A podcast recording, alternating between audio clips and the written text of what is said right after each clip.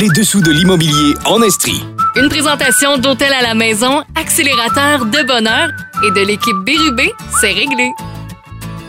Les dessous de l'immobilier en Estrie. Au 1077 Estrie. Voici Max Lalonde et ses collaborateurs. De Dunton Rainville, avocat Dominique Gilbert, salut. Salut, ça va bien? Très bien, Maître Gilbert, merci de prendre du temps. Euh, les vices cachés, c'est le sujet de l'épisode qui nous occupe aujourd'hui. Plusieurs personnes ont passé à travers ce moment-là épouvantable dans l'achat d'une propriété. T'achètes un bien, que ce soit, puis on y reviendra tantôt, une maison ou un quatreplex. Tu découvres qu'il arrive quoi que ce soit dans ta maison. Tu penses à la base, parce que c'est pas encore confirmé à ce moment-là, j'imagine que c'est un vice caché. Je veux qu'on débroussaille tout ça ensemble aujourd'hui.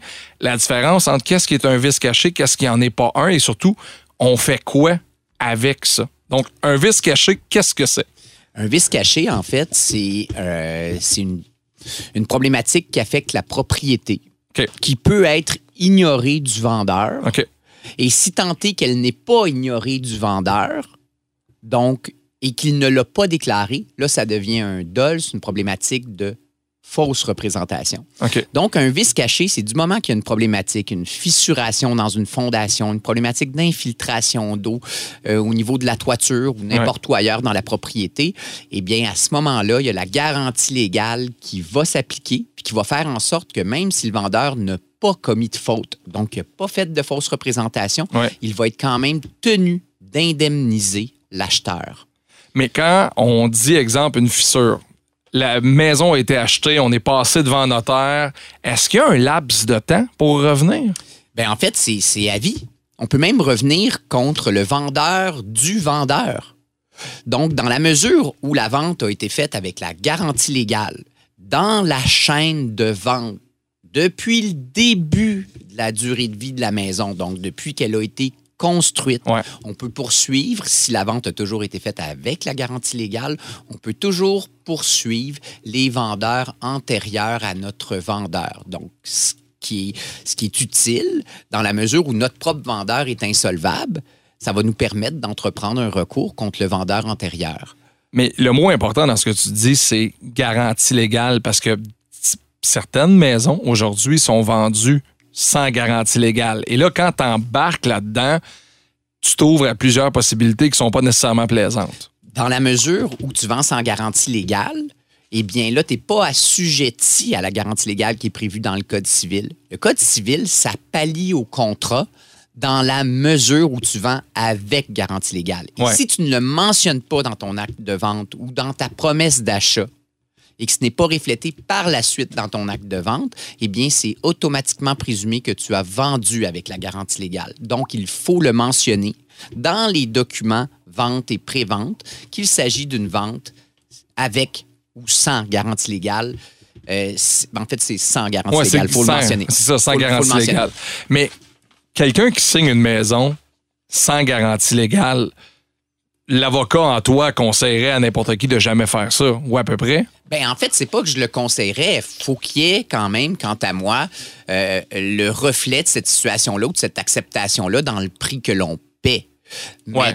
maintenant, un vice caché, on va prendre une, une propriété qui est une propriété centenaire. Ouais. L'acheteur diligent va comprendre qu'il y aura peut-être des, des problématiques, par exemple, Ben sûr. au niveau de la fondation. La, périte, maison, peu importe. la- affaires. mais Ouais. peut-être, si tu achètes à Trois-Rivières, il faut que tu t'informes. En fait, si tu veux faire valoir ta garantie légale, il va falloir que, euh, euh, va falloir que la Cour considère également que tu as été un acheteur diligent.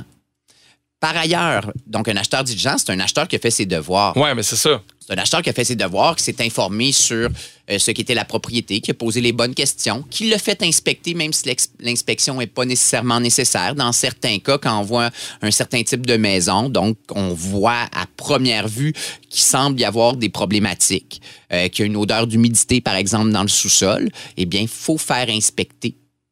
Donc, ça, c'est important. La garantie légale ne couvre pas la désuétude du bien. Ce que ça veut dire, ça, ça veut dire que si moi, j'ai un drain de fondation qui a une durée de vie de 20 ans, que dès lors que j'achète la propriété, on ne me dit pas que le drain a été changé, eh bien, il faut que je m'attende à ce que moi, j'ai à le changer si la propriété a 20 ans. Donc, Ouais. je ne pourrai pas poursuivre pour un vice caché si mon drain agricole, mon drain Oh, de ouais. fondation, euh, euh, ne fonctionne plus parce qu'il fallait que je m'attende à ce qu'il fonctionne plus. Donc, un vice caché, ça couvre ce à quoi on ne pourrait pas s'attendre compte tenu de la propriété qu'on a achetée. Ça couvre pas la désuétude du bien. Ouais. Euh, et ça fait en sorte que l'on peut poursuivre, même si le vendeur ignorait l'existence du vice. Et à ce moment-là, il est tenu, s'il est trouvé coupable, de d'indemniser. S'il est trouvé, il n'y a même pas besoin d'avoir une responsabilité. C'est comme. Ouais. une en fait, c'est une responsabilité sans faute qu'on dit, Max. Fait que ce que ça veut dire, ça veut dire que normalement, quand tu poursuis quelqu'un, Ouais. tu peux poursuivre en vertu de l'article 1457 du Code en responsabilité extra-contractuelle. Donc, ce qu'il faut qu'on prouve dans ces moments-là, faut qu'on prouve qu'il y a une personne qui a occasionné une faute. Ouais. Ça nous a occasionné un préjudice, donc un dommage, puis il y a un lien causal entre les deux. Ça veut dire que la faute a occasionné le préjudice. En vertu de 1458, c'est la responsabilité contractuelle. Donc, il faut que tu prouves qu'il y a- y eu un contrat, les deux parties l'ont signé, et, euh, et la personne n'a pas respecté son obligation. Ça t'a occasionné un préjudice et c'est le fait qu'elle n'a pas respecté son obligation qui t'a occasionné ton préjudice? En matière de présomption Ouais. de responsabilité, on a juste à démontrer l'existence du vice et la personne est tenue de t'indemniser compte tenu que c'est couvert par la garantie légale prévue au Code. On est avec Maître Gilbert de Dunton Rainville, avocat. On parle de vice caché. Dominique, tu as dit quoi de super important tantôt? Quand tu achètes une maison, tu n'es pas tenu de faire inspecter la maison. On est plusieurs à penser que si tu fais pas inspecter la maison, tu pourras jamais revenir si il arrive quoi que ce soit contre la maison. La réalité dans la loi, c'est quoi? Ben, en fait, dans la loi, c'est pas prévu. Cependant, il y a des décisions qui viennent dire que si tu n'as pas fait l'inspection, tu n'auras pas agi comme étant un acheteur diligent. Ouais. Ça dépend des circonstances. Si tu vas avec ton beau-frère qui est ingénieur, que tu es capable de démontrer, puis c'est pas un inspecteur en bâtiment, puis il regarde la propriété, si toi-même, tu es un acheteur qui a des connaissances là-dedans, tu vas voir, tu vois pas d'apparence de vice eh bien, tu peux quand même être euh, déterminé par un tribunal comme étant un acheteur diligent. Maintenant, est-ce que je suggère à un acheteur de ne pas faire faire une inspection? La réponse, ben, c'est non. Ouais, il faut. Euh, ouais. je, je pense que c'est quelque chose d'important dans la mesure où on a fait une inspection. L'inspecteur, tout comme l'acheteur, n'a pas besoin de déshabiller les murs de la maison pour voir si derrière le gyps, par exemple, Ouais, il y aurait une problématique de fissuration. Maintenant, si on voit qu'il y a une odeur d'humidité, ben là, il faut peut-être se poser plus de questions. Et là, la Cour va peut-être déterminer s'il y a une forte odeur d'humidité dans le sous-sol, ben, que la personne qui n'a pas dégarni les murs ou qui n'a pas posé suffisamment de questions, qui n'a pas obtenu suffisamment de réponses du vendeur, alors qu'il aurait pu en obtenir si tant est qu'il avait posé des questions, n'est pas un acheteur diligent. Mais à ce moment-là, si on le prend de l'autre côté, quand on vend une maison, est-ce qu'il y a des précautions à prendre pour s'assurer que des choses comme ça arrivent pas? Exemple, l'acheteur ne fera pas inspecter sa maison avant de la vendre si c'est une 86 et il la vend en 2023. En fait, faut faire une déclaration du vendeur qui est appropriée. OK. faut pas faire de cachette. Vis caché, cachette. Ouais. Faites pas des cachettes parce que si on ne déclare pas ce que nous, on a constaté comme étant une problématique, eh bien là, ça sera plus la garantie légale par rapport au vice caché qui va s'appliquer. Exemple, va tu peinturais ta galerie, puis tu as vu qu'il y avait une fissure dans le béton, puis là, on leur dira pas, personne ne va le savoir. Ou exemple, je vais, je vais utiliser l'anglicisme, tu patches un mur, tu vois une fissuration, Ouais. euh, admettons près d'un cadre de porte, tu mets du plâtre, tu repeintures ton mur complet pour pas que ça paraisse. Ouais. On se rend compte par la suite que la fissure ressort. On voit la marque de plâtre qui a été, euh, compte tenu du plâtrage qui a été effectué. Eh bien là, on va pouvoir se faire poursuivre compte tenu de la fausse représentation qu'on aura fait. Et, et ça, c'est un, un recours complètement différent. En plus de ça, si tant est que c'est un vice caché et qu'on ne pouvait pas l'ignorer, ça veut dire que si on s'est fermé les yeux volontairement, Ouais. on n'a pas fait de fausses déclarations, mais on s'est fermé les yeux. En plus d'être indemnisé compte tenu du fait que la personne devra, euh, euh, devra faire les réparations par rapport au vice, on peut être condamné à des dommages et intérêts additionnels. Ce que ça veut dire, c'est que le temps qu'on aura perdu pour réparer ça, on va pouvoir le réclamer. Les troubles, ennuis, inconvénients, Ah ouais. parce que ça sentait l'humidité puis on n'a pas pu profiter de notre sous-sol, bien, on va pouvoir réclamer ça également. En cas de vis caché, qu'est-ce qu'on fait les étapes? Restez là, on va faire ça dans trois minutes. On est avec Maître Dominique Gilbert de Danton Rainville Avocat. On s'arrête. Vous écoutez les dessous de l'immobilier en Estrie au 177 Estrie. Les dessous de l'immobilier en Estrie, au 1077 Estrie. Voici Max Lalonde et ses collaborateurs. De retour au-dessous de l'immobilier en Estrie, au 177 Estrie, euh, avec euh, Maître Dominique Gilbert de Danton Rainville Avocat. Dominique, il y a une chose qui est super importante quand on se porte acquéreur d'une propriété, c'est de savoir qu'est-ce qu'on achète et surtout où on l'achète. Il y a un terme dans votre jargon qui est la garantie de titre.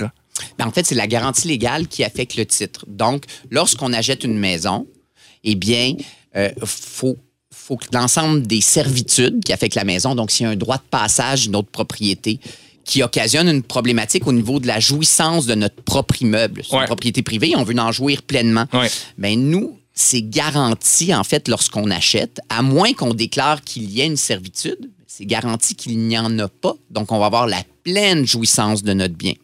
C'est garanti également, à moins qu'on le déclare dans la déclaration du vendeur, qu'il n'y aura pas de charge publique qui va affecter l'immeuble. C'est quoi une charge publique? Admettons qu'on est dans une zone patrimoniale, par exemple, Ouais. qui empêche certaines rénovations. Et nous, lorsqu'on a acheté la propriété, on a divulgué en tant qu'acheteur au vendeur que l'on avait des projets de rénovation d'une certaine ampleur. Ouais. On n'est pas en mesure d'obtenir nos permis compte tenu de la charge publique qui l'affecte.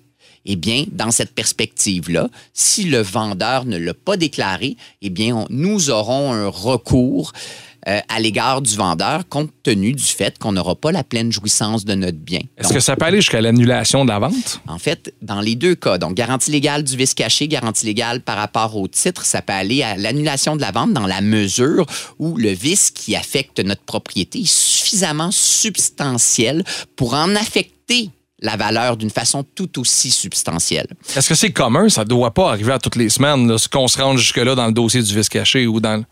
Ça dépend de l'intention des parties. Il faut toujours Ouais. revenir à la raison pour laquelle l'acquéreur acquiert la propriété et Ouais. le vendeur la vend. Donc, dans cette perspective-là, en matière de droit des contrats, ce qui est important de comprendre, c'est que ce qui détermine ce qui a amené une partie à consentir, c'est son intention dans le cadre du contrat. Donc, il va falloir revenir en arrière, déterminer si l'acheteur a dit moi je veux l'acheter pour faire un projet X et le vendeur ne divulgue pas une charge publique, eh bien qu'il la connaisse ou non cette charge publique là, il Ouais. peut être contraint d'indemniser l'acheteur. Si on prend un cas de figure, exemple, M. Tremblay et sa femme ont acheté une maison cette année. En, c'est une maison, c'est une 2006. Il est chez lui dimanche après-midi, il regarde le golf, puis à un moment donné, il reçoit des gouttes à la tête. Il investigue, il ne sait pas ce qui se passe. Il y a visiblement un problème, on ne l'a pas vu à l'inspection.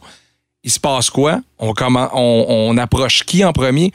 Quelles sont les étapes pour se rendre à régler ce problème-là? Ce qui est super important, on peut peut-être investiguer, mais il ne faut pas faire de travaux pour procéder à la réfection du vice. Il faut permettre au vendeur, donc quand on est un acheteur, qu'on soit la goutte d'eau, il Ouais. faut permettre au vendeur de venir constater le vice. Donc, ce qu'il faut faire... Même si ça fait 4 ans, 5 ans, peu importe Même comment si on ça fait 4, 5 ans qu'il nous a vendu la propriété, faut tout de suite en- euh, transmettre ce qu'on appelle un avis de dénonciation au vendeur. C'est prudent de le faire. Le fait de ne pas le faire, ce n'est pas fatal. OK. Il faut donner l'occasion au vendeur de procéder à la réfection du vice ou de payer pour cette réfection-là. Si nous, on engage quelqu'un puis il nous dit ça va coûter 50 000 pour procéder à la réfection du vice, donc c'est un changement de la toiture complète. Ouais. On nous avait vendu une toiture neuve, puis la, la- la- la toiture, finalement, elle est désuète. Et donc, euh, puis c'est une maison de 2006, une toiture, ça a une durée Ah de vie de, je sais pas moi, 10, 15, 15 ans. Et, et au bout de la ligne, la maison, la toiture a 5 ans, puis elle est déjà, euh, elle est déjà désuète complètement.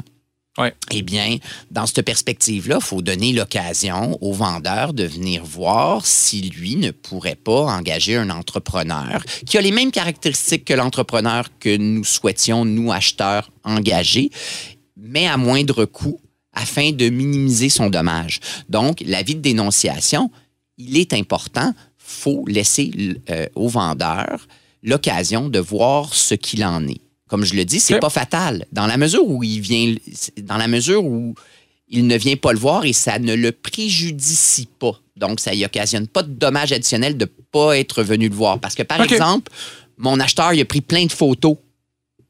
Donc, l'autre personne est capable de faire expertiser combien ça l'aurait coûté. Eh bien, là, l'avis de dénonciation ne sera l'absence d'avis de dénonciation ne sera pas fatale. Mais personnellement, moi, évidemment, dans l'ensemble de mes dossiers, je suggère à mes clients qui m'appellent de tout de suite envoyer un avis de dénonciation.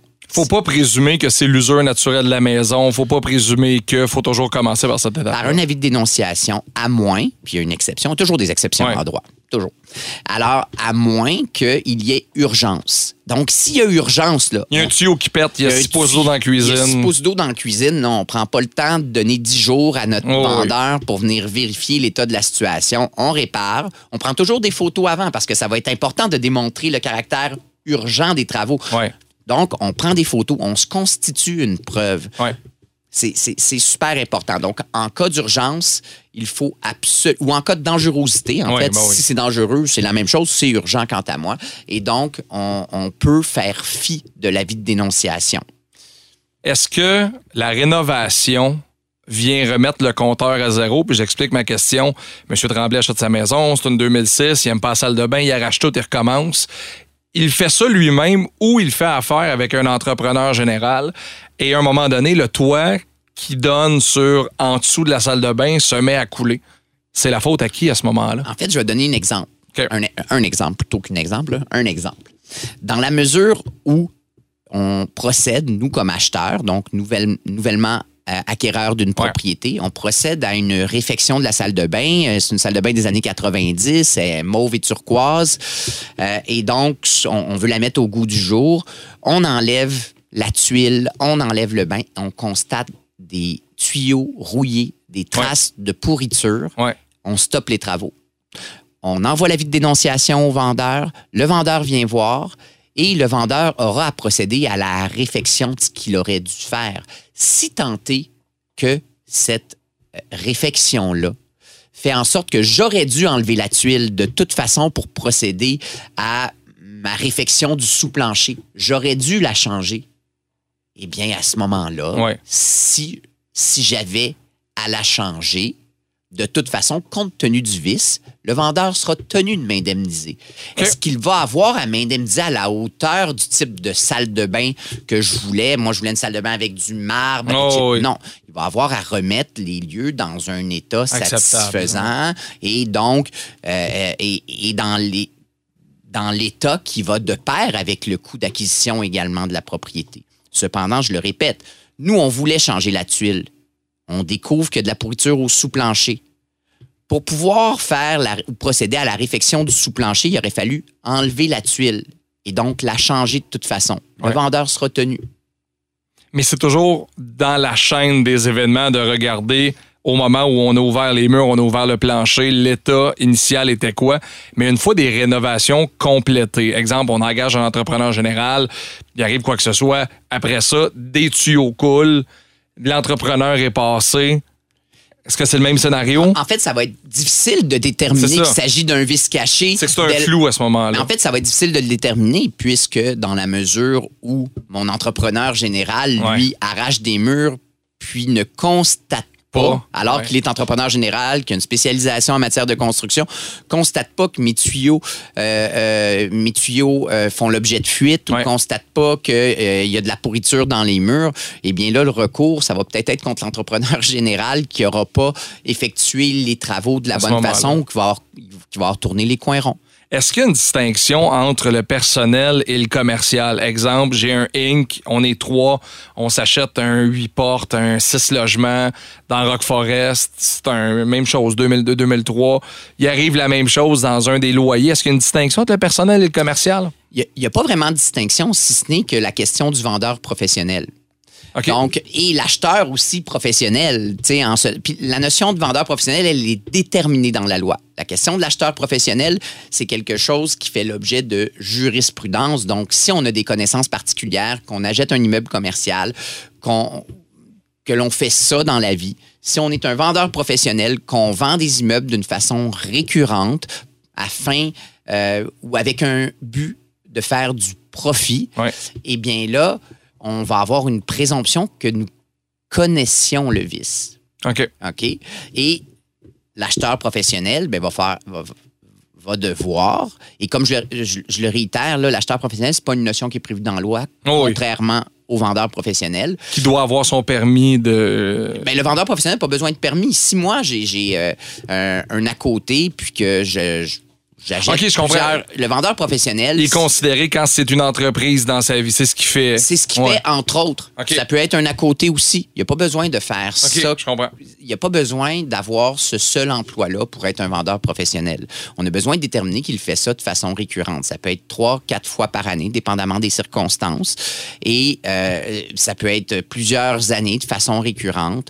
Euh, C'est une personne qui a des connaissances particulières et qui fait ça, qui, qui fait ça dans la vie pour engra- engranger un profit? L'acheteur professionnel, lui, comme je dis, c'est pas une notion dans la loi, mais l'acheteur qui a des connaissances, qui en achète plusieurs, des triplex, des duplex, qui veut se monter un parc immobilier, bien, pour être considéré comme étant un acheteur diligent, eh bien, le fardeau sera peut-être plus grand devant une cour de justice. Le juge va peut-être lui dire, vous auriez dû le voir, là. C'est pas la première fois que vous achetez un immeuble. Mais ça change rien. On considère l'expérience de la personne là-dedans. Eh, Effectivement. Puis ça change rien le fait que ce soit un immeuble qui possède plus d'un logement ou une propriété unifamiliale. C'est euh, des informations qui sont très précieuses, surtout pour les gens qui sont peut-être aux prises avec ce genre de problème-là présentement. Dominique Gilbert de Danton Réville Avocat, merci beaucoup d'être passé. Ça me fait plaisir, Max. Les dessous de l'immobilier en Estrie, au 1077 Estrie. Voici Max Lalonde et ses collaborateurs. De retour au 177 Estrie, merci à Dominique Gilbert. Ça nous a éclairé pas mal sur le côté légal de justement un vice caché, quoi faire, où aller se diriger. Euh, faut parler aussi de garantie. faut parler de, de garantie de biens. Au Québec, on est couvert par une base de garantie. Puis on va essayer de, débroussailler, de débroussailler tout ça avec François Chounard de l'équipe Abinader Notaire. Salut François. Salut Max, ça va? C'est un gros dossier, la garantie, parce que la pandémie est venue bousculer beaucoup la façon qu'on a de se porter acquéreur, pas juste de maison, de tout, d'une voiture, de, de, de biens de luxe. Dans ton travail de notaire, j'imagine que dans les dernières, dans les dernières années, tu as vu des gens venir s'asseoir devant toi qui s'en allaient acheter une maison en renonçant à la garantie, en disant je l'achète tel quel. Ça, c'est vraiment incroyable. C'est une nouvelle mode. Ça n'existait pas. C'était pas quelque chose qu'on. Ben, ça existait, mais c'était très rare. C'était pas concevable, ou à Donc, peu exactement. Tu sais, quand tu vendais, je me rappelle, euh, ma première maison que j'ai vendue parce que je suis notaire, je l'avais vendue sans garantie en disant fallait inspecter, j'ai rien à cacher. Mais je la vends sans garantie pour être sûr de ne pas avoir de problème. C'était Ouais. comme des exceptions. Façon de se protéger en tant que vendeur. Exactement, pour éviter. On a toutes les sortes Ouais. d'ac- d'acquéreurs, on a Ben tous ouais. les problèmes. Mais c'était vraiment une exception. Puis cette exception-là est comme un peu devenue une règle à cause de la pandémie, du marché. Pas juste la pandémie, c'est le marché, mais ça vient tout ensemble. Mais quand tu as 13 offres sur une maison, tu veux la moins compliquée Fait possible. que les gens faisaient. Écoute, puis les courtiers immobiliers, tout le monde, c'est comme sans garantie légale, au risque et péril de l'acheteur. Euh, écoute, est-ce que c'est dramatique ou pas? Mais là, la problématique qui arrivait, puis on l'a vu, là, les gens l'ont vu dans des, de- plein de reportages qu'il y a eu, tout Ouais. ça, c'est qu'il y avait ça. Mais si tu fais ça, puis tu as fait une inspection, c'est une chose. Mais là, les gens, pour closer, faisaient sans garantie, sans inspection, sans condition, sans, sans, sans, sans, sans. Ce qui devenait vraiment dramatique. Parce que, Est-ce que la- c'est encore le cas en 2023? il y en a encore, parce que tu sais, Ouais. quand on commence de quoi, la- ça perpétue. là. les gens veulent continuer Ouais. ça. Ils ont appris, ils ont vu l'avantage, ils ont vu ça. Après, on veut continuer Le marché, ça. le marché des vendeurs est beaucoup plus agressif. Exactement. Fait que ça a continué. Parce que, dans le fond, à la base, là, quand on l'explique aux gens, euh, automatiquement, c'est la garantie légale. Nous, comme notaire, là, s'il n'y a rien d'écrit, s'il n'y a pas une exception dans le temps, C'est provincial ou fédéral? c'est euh, fédéral. C'est fédéral, ouais, c'est ça. ça, tu m'as gelé un peu, mais oui, c'est Oui. ça, c'est partout. C'est pas juste. euh, c'est un peu partout dans. Parce que tout dépendamment, c'est le même droit, le droit civil est dans différents. Ouais, c'est ça. Tout dépendamment du pays, même euh, de tout ça. Tu sais, tu vas au Mexique, c'est le même droit que nous autres. Non, c'est ça. Mais la garantie France, de base, mettons, au Québec, quelqu'un achète une maison au Québec. Au Québec, la garantie, c'est vraiment la garantie légale qu'on met à la base s'il n'y a pas eu une exception, s'il n'y a pas eu quelque chose. Donc, ta garantie légale, ce qu'elle va venir dire, justement, ça vient un peu avec ce que Maître Gilbert disait au niveau des vis cachés, au niveau Ouais. des problèmes. Puis ça vient tout couvrir. Puis, tu sais, euh, Gilbert le disait aussi, mais tu sais, vis caché n'est pas nécessairement quelque chose que toi, tu as voulu cacher. C'est un défaut Non, de fabrication. C'est un problème qu'il peut avoir. On Qui peut survenir sept ans après. Là. Exactement. Puis ça, on va y revenir tantôt parce que les gens mélangent tout ça aussi. Mais euh, ça vient toujours avec la garantie légale. Donc, c'est la façon de le faire, c'est la façon qui va venir garantir que a un problème et qui va créer, ce qui est très important, c'est qu'il va créer une chaîne de garantie. Ce qui veut dire que quand tu as un problème Ouais. qui survient, ben, ça peut justement, on dit que c'est pas la personne qui l'a caché, fait que ça peut être l'auteur avant toi. Donc, ça peut être l'ancien propriétaire qui a vendu. Fait que la garantie légale fait que moi, si j'ai un problème, je vais contre mon vendeur. Puis si c'est pas lui qui a causé le problème parce qu'il l'a acheté de quelqu'un qui Ouais. avait construit ça, il peut aller contre son vendeur. Et que son Fait que c'est pas nécessairement dans ton acte notarié. On peut retourner Fait en arrière. peut retourner en arrière. Sauf que si on, on fait un acte notarié dans lequel on exclut la garantie puis on le met sans garantie légale, on vient briser la chaîne. Fait qu'on vient aussi de briser la chaîne parce qu'on ne pourra pas aller contre. Fait que même si c'est un. On, on va parler de maison neuve Ouais. tantôt, même si c'est un contracteur qui l'a fait, qui l'a vendu à quelqu'un, puis la personne te la vend sans garantie légale, ben, tu peux exclure certaines chaînes ou certains Ah, recours qui pourraient être Fait que la maison est vendue trois fois. Le premier propriétaire, si quelqu'un signe sans garantie légale, est exclu. Ben, ça va briser la Ça chaîne. brise. Ça va car- carrément briser la chaîne de revenir contre les auteurs subséquents aussi. Mais la, sans garantie légale, c'est que ça va venir dire, puis c'est un peu vague, tu sais, c'est au risque et péril. Il n'y Ouais. a aucun recours. C'est sûr que là, on pourrait ouvrir la porte aussi. Ça dépend s'il y a eu des, des- vraiment des fraudes ou des. Si la personne a fait des fausses déclarations Ouais. ou a caché des choses, là, tu peux embarquer sur le dol puis le revenir. On pourra ramener le maître Gilbert. Oh oui. Mais il y, a- il y a plusieurs possibilités, mais vraiment sans garantie en théorie, se dire ben moi je te lâche ma maison, tu l'as pris comme ça, puis j'en entendrai plus jamais parler. Parce que les gens font mal la distinction, je pense, entre qu'est-ce qui est garanti et qu'est-ce qui passe par les assurances, mettons. Aussi, c'est une des choses les gens vont mêler un petit peu Ouais. de ça. Puis, puis tu sais, là, après ça, on tombe dans le mythe où les gens, tu sais, ben, c'est cinq ans, pourquoi on va démêler ça, justement. Mais euh, c'est vraiment important de, de- de s'assurer. Puis, tu peux décider d'acheter sans garantie, mais ça prend des inspections, ça prend une vérification Ah, minimum. totalement. Parce que tu vas arriver là, puis là, tu peux trouver des problèmes. Puis, vous savez que les problèmes vont rapidement. Tu, connais ça, Max? Ben oui, oui. un peu. Ben, ça, ça peut aller très rapidement de trouver un petit problème, puis tu rouvres un mur, puis finalement, c'est deux murs, c'est plancher, c'est infini, ça finit plus, c'est des fissures. Fait que, tu sais, d'acheter sans garantie, c'est vraiment quelqu'un qui, il faut que tu sois sûr de ton coup, parce que ça limite beaucoup après ça ce que tu vas pouvoir. Parce que si c'est vraiment un problème de construction ou un problème qu'il y a eu à un moment donné, puis qu'il n'y a pas de fraude, de dol ou de, de, de, Non, de ça. fausses déclarations, n'importe quoi, ben, tu vas être pris à régler ton problème, puis t'assurer avec ça. Puis ça, on voyait pas ça avant, puis c'est vraiment nouveau, cette folie-là, euh, puis c'est correct aussi. Ben ça oui. fait partie du marché, Ben oui. ça fait partie de n'importe quoi, mais pour des maisons, c'est quand même l'investissement, l'investissement d'une vie, puis on, on va se le dire, il y a beaucoup de gens présentement, on en a parlé quand on parlait des financements, tout ça, c'est plus difficile qu'avant. Ben oui. Euh, Puis, tu sais, moi, je fais beaucoup, comme j'ai déjà dit, de maisons neuves, de jeunes couples, de première maison, première acquisition. Puis, on va se dire, on a besoin des salaires des deux, puis il n'y a pas tant de lousse que ça. Là. Ouais, c'est ça. que si tu te ramasses avec des infiltrations, des problèmes ou euh, un problème majeur, écoute, ça va assez vite. Puis selon ce que ça a été fait, c'est pas sûr que les assurances vont payer justement.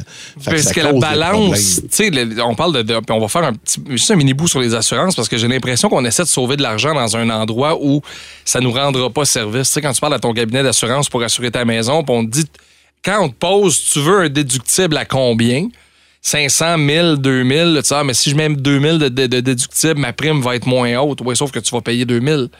C'est- Quand, c'est- tu sais, c'est- C'est c'est- ça, il y, a des, pots, des comptes à ça. Puis ça, c'est. on- Je suis pas un roi Ouais. de l'assurance, mais effectivement, les on est tous portés à vouloir monter les primes présentement. Parce Non, que tu ça. dis, euh, souvent les gens disent aussi pour éviter que mon assurance va monter, ben en bas de 2000, je réclamerai pas de toute façon, je vais le payer de mes poches. Pour éviter de faire une réclamation, puis que ça fasse une tâche dans ton dossier. Puis le marché des assurances est rendu aussi compliqué. Puis euh, des fois, les gens, pour sauver, vont sous-assurer le maison. Parce que moi, il y a Ouais. vous auriez curieux de savoir le nombre de fois qu'on est obligé de rappeler les clients pour dire écoutez, l'assurance que vous m'envoyez n'est pas assez élevée. Dans le sens où. Pour vrai? Oui, parce que nous, il y a un minimum en fonction de l'hypothèque que tu vas avoir. Donc, tu peux pas Par assurer rapport, ta ouais. maison moins que la banque t'a prêté. Ah non, c'est Parce sûr. que s'il arrive de quoi, il faut que la banque soit remboursée. Ah oui, c'est sûr. Fait que des fois, les gens, ben, puis pour sauver sur le coût d'assurance, vont dire Ouais, mais mon terrain passe pas au feu, mon salaire passe pas au feu. Fait qu'ils vont essayer d'assurer à moindre coût. Ouais, ouais, ouais. Mais en assurant à moindre coût, ben, faut que tu couvres minimalement l'hypothèque. Fait que des fois, on dit aux gens, ben non, là, tu as une hypothèque de 300 000, tu peux pas assurer pour 250 000. faut que minimalement, tu sois assuré pour 300 000. Mais dans ton rôle de notaire ou dans la profession de notaire en général, quelqu'un arrive, vient te voir, dit Je m'achète une maison sans garantie légale. Est-ce que c'est de votre devoir de regarder le type de propriété qu'il la? Mettons une 82 qui a été rénovée ou vous autres, c'est garde, tu le mets au courant de ce qu'il est en train de faire puis ça se termine là. Exactement. Dans notre devoir, qui est le devoir de conseil, on va venir expliquer Donc, nous, il y a une clause de garantie dans chaque contrat. Ouais. Si c'est une clause de garantie légale, on va expliquer ce que comprend la garantie légale un petit peu. Puis si tu as sans garantie au risque et péril, on va venir expliquer, puis on va l'avoir fait avant souvent au client, Ah ouais. pour venir dire, vous savez que vous achetez, vous n'aurez pas de recours pour ça, pas de recours pour ça. Dans le fond, que, puis le vendeur que vous vendez, puis vous n'entendrez plus jamais parler en théorie. Là. Ouais. Donc, euh, effectivement, dans notre devoir de conseil, c'est de l'expliquer. Mais la plupart des gens savent un peu dans quoi ils s'embarquent. Des fois, ils restent surpris de voir à quel point, mais ils vont savoir de quoi ils s'embarquent là-dedans, puis c'est des choix qu'ils ont eu. Mais c'était même plus, c'était même plus un choix. C'était ta façon d'avoir la maison présentement. Fait que si les gens ils mettaient pas ça ou ils l'excluaient pas, ils, ils- ils étaient juste tassés aux côtés. Est-ce que tu sentais de la nervosité de la part de certains acheteurs de signer ça, sachant très bien que c'est un peu avec le couteau sur la gorge qu'on accepte ça parce qu'ils sont 13 à vouloir la maison? Exactement. Puis il y en a qui, qui nous le disaient. Ils étaient dans le bureau, puis ils nous disaient carrément on n'a pas eu le choix. Qu'est-ce que vous en pensez? Puis on expliquait ben c'est pas évident, mais j'espère que vous faites l'inspecter rapidement pour Ouais. voir ce qu'il y en est. Euh, tu sais, des fois, les, les délais de passer chez le notaire, Ben oui, c'est de trouver euh, Ben une oui. inspection par après pour au moins que vous voyez. Vous l'inspection embarquez, témoigne là, pas de tout non plus. L'inspecteur ouvre pas les murs. là, Non, fait effectivement. Que c'est tout le temps une roue qui tourne. Il n'y a pas de. Il y a pas de- il y a rien de parfait dans la vie. Non, non, non, c'est sûr. C'est toujours vrai, mais effectivement, tu sais, je je te confirmerai qu'il y en a qui étaient dans nos bureaux, puis que c'est les premières maisons qui sont nerveux, ou même d'autres que c'est pas le premier maison. On dit, bon, on n'a jamais acheté sans garantie, mais on n'a pas le choix. Puis tu veux pas, même pour une personne d'un certain âge ou n'importe quoi, c'est pas le fun. là. Puis c'est une pression nécessaire de plus. Ah, totalement. Puis ça, ça a changé le portrait immobilier. Est-ce que vous vous attendez à ce que ça se stabilise, que ça se normalise? Mais ça l'a déjà commencé un Ouais. peu quand même à revenir parce que là, le marché est en train de changer, même s'il est encore fou. Ah oui, euh, ben c'est oui. c'est quand même différent un petit peu. Fait que là, on en voit, mais c'est toujours comme quand tu crées quelque chose, ça reste un peu. Là, les gens sont au courant, ils savent que ça se fait. Fait que les vendeurs sont plus portés. Comme vendeur, c'est intéressant de dire, gars, moi, je n'entendrai plus parler, puis je passe Ouais. à un autre appel. La nuance qui change présentement, considérant qu'il n'y a plus d'options. Écoute, on avait, vous avez jusqu'à telle heure, tel jour pour déposer vos offres, on les rouvre à telle heure. Là, il y a moins ce, niveau-là, donc tu as le temps de la faire inspecter. Les acheteurs retrouvent un peu de pouvoir. Exactement. Fait que l'acheteur, ben, il va retrouver au moins le délai de dire, OK, tu avances en garantie, pas de problème, je vais faire mon offre d'achat conditionnelle à une inspection. Fait que là, ils peuvent faire une inspection, puis plus savoir dans quoi tu t'embarques dans ton achat sans garantie, ce qu'on n'avait pas le temps de faire. Donc, ça, ça l'a changé au niveau des délais. Fait que ça vient protéger un peu plus les acheteurs à ce niveau-là, le fait d'avoir plus de temps, moins d'offres d'achat Ben oui. et en même temps, là, simultanées, tout ça. Là.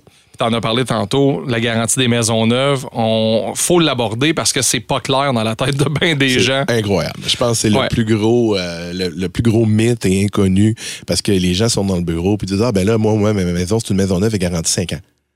C'est pas vrai. OK. C'est pas vrai. On va démystifier tout ça dans les prochaines minutes. Vous écoutez les dessous d'immobilier en Estrie. On est avec François Chouinard d'équipe Abinader Notaire. On s'arrête 2-3 minutes. Garantie des maisons neuves. Vous êtes porté acquéreur de nouvelles maisons dans la région des cantons de l'Est, en Estrie, de n'importe quel constructeur. Vous êtes couvert où, comment, pourquoi? On fait ça au retour. Vous êtes au 177 Estrie. Les dessous de l'immobilier en Estrie, au 1077 Estrie. Voici Max Lalonde et ses collaborateurs. De retour au 177 Estrie. Aujourd'hui, on parle vice caché, garantie légale. Je me suis porté acquéreur d'une propriété. Quelles sont mes garanties? Quels sont mes droits? Je suis avec François Chouinard d'équipe Abinader Notaire. François, on a parlé de j'achète ma maison, la garantie légale. Une nouvelle maison, là, on achète d'un constructeur, que ce soit RPLH, La Chance, Bello, nommez-les toutes, euh, Terre à Terre, euh, il y en a même MF Guillemette, il y a- il y a- on- il y a- il y a plusieurs constructeurs qui euh, fournissent aux gens de Sherbrooke des produits de grande qualité. Il y a la garantie légale des maisons. Sur une maison comme celle-là, j'aimerais ça qu'on la démystifie ensemble parce que j'ai l'impression que c'est pas clair, cette garantie-là. Effectivement, écoute, euh, c'est c'est quand même. Puis moi, c'est un marché, comme tu sais, que je fais beaucoup, je me répète souvent, mais tu sais, Ben je oui. fais beaucoup de contracteurs. Et euh, c'est un marché, les gens, ils connaissent moins la garantie un peu. Tu sais, la garantie moment donné, c'est la garantie de la PCHQ, le CGCR. Fait que là, tu sais, ça, ça a tout changé, le gouvernement a pris. Mais ce qui est important là-dedans, c'est que les gens disent Ah, moi, j'ai une maison neuve et garantie 5 ans. Faux. Ouais, c'est pas Mais comme un char euh, 5 ans, 100 000 C'est- km. C'est pas vrai que c'est 5 ans, c'est beaucoup plus que ça. Selon. Oui, c'est ça, c'est ça. Même, c'est ça qui est mêlant, excusez-moi. Donc, c'est c'est plus que 5 ans. C'est pas vrai que c'est juste 5 ans. C'est vraiment deux choses distinctes. OK. Ce que j'explique aux gens pour les maisons neuves, c'est la garantie, c'est la garantie du contracteur et c'est la garantie légale. Ouais. Puis là, des fois, les contracteurs vont moins aimer ce que je vais dire, mais j'ai pas le choix. Je suis, on est des parties impartiales, on, Ouais, on c'est doit, ça. on doit protéger tout le monde. Mais la garantie des maisons neuves, c'est deux choses très distinctes. Ta garantie que tu mets dans le contrat, c'est la garantie du contracteur. Que ton contracteur doit garantir la maison, garantir comment elle a été construite, comment elle a été faite, tout C'est ça. travaux. Ça, le délai, c'est pas vrai que c'est 5 ans. Parce que la première année, tout est garanti. Mais si c'est quelque chose qui brise, qui est un usure, ou si c'est euh, ton air climatisé, tu fait c'est pas tout qui est garanti. Quand t'as les garanties du fabricant Ouais. normal aussi là-dedans. Puis souvent, il va te référer, exemple, au gars qui a vendu l'air Exactement. climatisé, son air Fait climatisé. que si ton air climatisé ou un thermostat brise dans la première année, ben, il va aller remplacer le thermostat. Ouais. C'est garanti, le temps est garanti, tout est garanti. La troisième année, ton thermostat brise, ben, il va dire Ah, ben, écoute, tu as une garantie du fabricant, c'est le thermostat. Appelle, euh, Pas de problème. Non, on peut te l'arranger, mais le temps n'est pas, est pas, Ouais. est pas inclus, il n'est pas garanti. Donc, le thermostat va l'être, mais il va falloir que tu nous payes le temps, le déplacement, ces choses-là. Fait que c'est vraiment une garantie qui, qui est variable. Mais ce qui est mêlant, ce qui mêle les gens sur le 5 ans, c'est que la garantie GCR, la garantie des maisons neuves, Ouais. ce que ça vient faire, ils n'ont pas de marteau, eux, dans la vie. Là. Ils vont pas corriger votre maison, puis ils vont pas s'en occuper. Ils viennent confirmer te- que ton contracteur a été approuvé par la GCR, que ta maison est au plan de la GCR, et que si jamais le contracteur n'existe plus, ne répond pas, s'en occupe pas ou est pas là, vont prendre fait et cause. Donc, c'est un genre d'assurance. La garantie des maisons neuves, c'est une assurance. Mais faire prendre fait et cause, ça veut dire? qui vont le faire faire et payer ou qui vont trouver quelqu'un ou qui vont appeler le contracteur s'il existe encore. Dans le délai de pour, cinq ans. Pour dire, hey, qu'est-ce qui se passe? Pourquoi tu répares pas ça? Il y a un problème, ils vont servir aussi de médiateur, si on veut, là-dedans. Mais dans le contrat d'achat d'une maison neuve, c'est indiqué comment je me porte acquéreur d'un bungalow, c'est une construction neuve. Est-ce que la personne à qui je réponds, c'est la garantie GCR ou c'est le contracteur qui me l'a donné? Exactement. C'est que dans le contrat notarié, nous, on va parler de la garantie légale et c'est celle qui est donnée par le contracteur. Mais votre maison va avoir un certificat GCR comme de quoi qui a été approuvé. Qui est n'est pas dans le contrat notarié. Qui est enregistré à Maison Neuve. OK. qui fait que elle va être. C'est le contracteur, dans le fond, qui est comme garanti. La GCR vient, puis je l'explique en des mots Oh, là, pour oui. pas rentrer. Oh, oui. c'est- vraiment comme le contracteur. La GCR vient dire nous, ce contracteur-là, là, on garantit que pour les cinq prochaines années, on va prendre fait et cause pour lui. OK. Fait ce que je dis aux gens, c'est que si tu as un problème à ta maison, puis qu'il y a un problème quelconque, appelle pas à GCR. Appelle pas ta garantie des maisons neuves. Appelle pas. Appelle construction contracteur. X, appelle Ouais. ton contracteur, puis ton contracteur va voir à réparer la problématique ou voir ce qui se passe. Puis si ton contracteur, il te répond pas, fait pas la job, il est pas là, là, tu peux appeler le service des garanties de maison neuve pour voir le suivi qu'il va avoir Mais il y a faire. quoi là-dedans? Exemple, tu achètes un condo, l'insonorisation. Euh, le- t'achètes un bungalow, tu te rends compte que mané, il y a une fissure sur le côté de la maison. Qu'est-ce qui est dans cette garantie-là? Mais c'est ça qui est, qui- qui est intéressant, c'est que en- encore là, on revient au fait que, on va prendre ta dernier exemple, Ouais. mettons, tu as une fissure dans ton solage. Ouais. Mais c'est pas la garantie des maisons neuves, c'est la garantie du contracteur. Ouais. Fait que tu vas appeler le contracteur, tu vas dire Hey, il y a une fissure dans mon solage, j'ai une infiltration d'eau. Et là, la phrase que les contracteurs n'aiment pas, il n'y a pas de 5 ans. C'est à vie. Si c'est un défaut de fabrication, Ouais. si c'est une malfaçon, que ça n'a pas été fait selon les normes, Ouais. dans les règles de l'art qu'on dit, si ça n'a pas été fait dans les normes, c'est pas vrai que c'est 5 ans. Ça va être garanti dans 7 ans, dans 8 ans, dans 10 ans, si ça n'a pas été fait selon les normes de construction, puis s'il y a un problème de construction. Fait que le mélange est le 5 ans Ouais. des garanties maison neuve qui prennent fait et cause pour le contracteur, puis la garantie du contracteur. Parce que ça devient un argument de vente, le- la, la garantie des maisons Oui. neuves. Tu vas rencontrer quelqu'un pour te vendre. C'est garanti, ça, de 5 ans, puis c'est normal, c'est des Mais phases de conseiller aux ventes. Exactement, mais c'est pas vrai que tout est garanti. là. Non, non, c'est ça. C'est pas plus, c'est une garantie normale, mais c'est vraiment de dire si ton contracteur est pas là. Puis c'est comme ça que je l'explique le plus possible. Puis les gens le comprennent par une assurance. C'est comme ça vient t'assurer Ouais. que pour cinq ans, si tu un problème que le contracteur aurait dû faire, donc tu as une fissure, mais le contracteur, parce que malheureusement, il y a des contracteurs qui n'ont pas taffé. Mais, Fait mais c'est ça. Fait fait ça- vient protéger, puis ça vient dire ce contracteur-là, puis il y a quand même des critères là, pour, pour être là-dedans. Puis les contracteurs, c'est pas évident. C'est, c'est- c'est- c'est honorable là, de l'être. Ben oui. C'est le fun de l'offrir, la garantie Maisonneuve. Mais j'aime beaucoup dire aux gens, c'est pas vrai que ta garantie est limitée. là. Si c'est un problème de fa- S'ils n'ont pas respecté les règles de construction, puis la façon que ça devait être fait, c'est pas juste 5 ans, ça peut être plus long, ça peut être plus court. Fait que tu as vraiment la garantie légale de ton contracteur qui est là. Puis tant que le contracteur va exister, ben, tes choses vont être garanties Ouais. en fonction de ce que c'est ou en fonction de l'âge, de l'usure. de- Mais si c'est une fissure ou que ça a été mal fait ou que ton entre-toi, il n'y a pas eu un coup de feu ouais. quelconque ou que ça n'a pas iso- isolé de la bonne façon ou que ça n'a pas respecté des normes, ton contracteur va être responsable puis ça va être sur la garantie. Puis c'est à lui de le couvrir. Puis là, s'il dit non, non, non, puis tu es dans le délai, Ouais. là, tu peux aller à GCR qui va venir dire, ben, wow, un peu. Puis là, ils- eux font souvent le médiateur parce que aussi, tu veux pas perdre ta garantie. Mais Ben non, c'est sûr. Fait qu'ils vont pouvoir parler au contracteur, voir ce qu'il y en est. Mais tu sais, là, on résume tout ça, mais fait que les gens sont plus protégés qu'ils pensent là, à ce niveau-là, parce que le 5 ans, faut pas penser que tout est garanti 5 ans, puis qu'après 5 ans, il n'y a plus rien. Non, non, c'est ça. Ça peut durer plus longtemps c'est un mythe qui marche pas. Une- ça peut être plus base. longtemps, puis ça peut être moins longtemps aussi. C'est pas vrai que tout est garanti 5 ans. Parce que je parlais à des gens de la PCHQ en préparant l'émission d'aujourd'hui sur euh, les constructions neuves. Puis c'est arrivé par le passé, pas nécessairement à Sherbrooke, mais partout au Québec où des contracteurs, construction X, euh, construction Y, se ramassent avec des plaintes de construction de et ils les accumulent, mais continuent d'être en affaires et continuent de vendre des maisons. Euh, puis on m'expliquait que il n'y a pas vraiment de recours à part faire une plainte et qu'on peut pas forcer un contracteur à arrêter de faire des maisons et que le devoir est dans la cour de l'acheteur de se renseigner sur avec qui il va faire affaire. Exactement, puis de vérifier comment ton contracteur est accrédité à tout, justement. Puis s'il y a des plaintes à la garantie des maisons neuves, un moment donné, ben, le Est-ce que c'est public? Euh, ben, tu vas savoir si ta Ouais. maison est Oui, oui. où tu as les plaintes, tu as le site, puis tu vas le savoir Oui. si ta maison. Probablement, il faut qu'elle soit accréditée. Là. Non, non, c'est ça. que si ta maison n'est pas accréditée, ben, tu peux commencer à te poser des questions à Non, savoir c'est ça. pourquoi. Fait que peut-être qu'ils vont avoir décidé de ne pas l'accréditer parce que ton contracteur ne peut plus ou parce qu'il y a de quoi.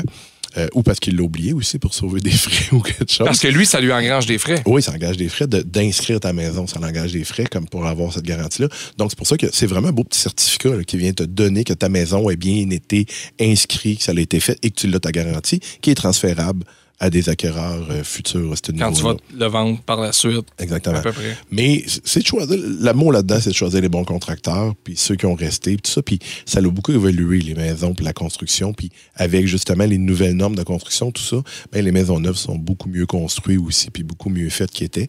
Mais avec un, un contracteur qui est là depuis longtemps, qui, qui a une expérience, Ouais. qui a tout ça. Puis il y a beaucoup de façons de le voir. On le voit par les gens. Tu sais, les gens avaient peur des hypothèques légales dans le temps. On n'embarquera pas là-dessus. Oh, oui. avait peur de ça, mais là, il y a beaucoup de contracteurs qui sont même autorisés par les institutions financières, donc sont accrédités, qu'il n'y a pas de retenue. il y a pas- Fait que tu le vois avec ton contracteur, la réputation qu'il a, comment il a été fait, puis quand on l'explique aux gens, ben, on est capable de voir. Fait que, tu sais, c'est quand même... Les gens sont quand même... Quand tu achètes une maison neuve, tu as quand même une belle garantie. Si ton contracteur, c'est un contracteur qui est là, qui existe depuis Ouais. longtemps, en théorie, ils ont tous des services après-vente assez impeccables, puis tu vas avoir une belle garantie là-dessus. C'est sûr qu'il peut arriver des choses, on en voit dans des projets, tout ça, mais si ça a été fait des normes, des règles de l'art, ben là, dans ce temps-là, il faut que tu vives avec euh, ce qui a été fait. Là. Parce que dans ta pratique de notaire, tu le vois d'en haut, puis tu vois un peu le- le- le- ce qui se dessine quand les gens achètent des maisons. Ça doit être sécurisant de signer pour une maison neuve. Euh, puis c'est pas le même phénomène qu'une voiture. Tu sais, une voiture, tu sors du garage, ça perd 30% ou à peu près. La maison va toujours prendre de la valeur. Le- là, présentement, les prix sont élevés, mais ça représente une bonne option pour la tranquillité d'esprit. Exactement. Puis le marché, il reste toujours bon quand même. Puis on a vu le présentement, il va se placer, il s'est placé déjà, Ouais. mais il reste agréable. Puis des maisons neuves, tu peux avoir des, des, des bons deals présentement.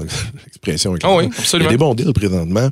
Mais exactement pour, euh, je disais, euh, quand on se parlait d'autres garanties, je parlais que les jeunes, des fois, les, je reviens souvent, c'est une Ah oui. nouvelle famille, ben, c'est ce que je fais le plus aussi, mais tu sais, des fois, c'est à côté. Tu n'as pas tant de budget Ben quand tu achètes ta maison, tu as fait tes calculs, c'est oui. calculé, tout ça.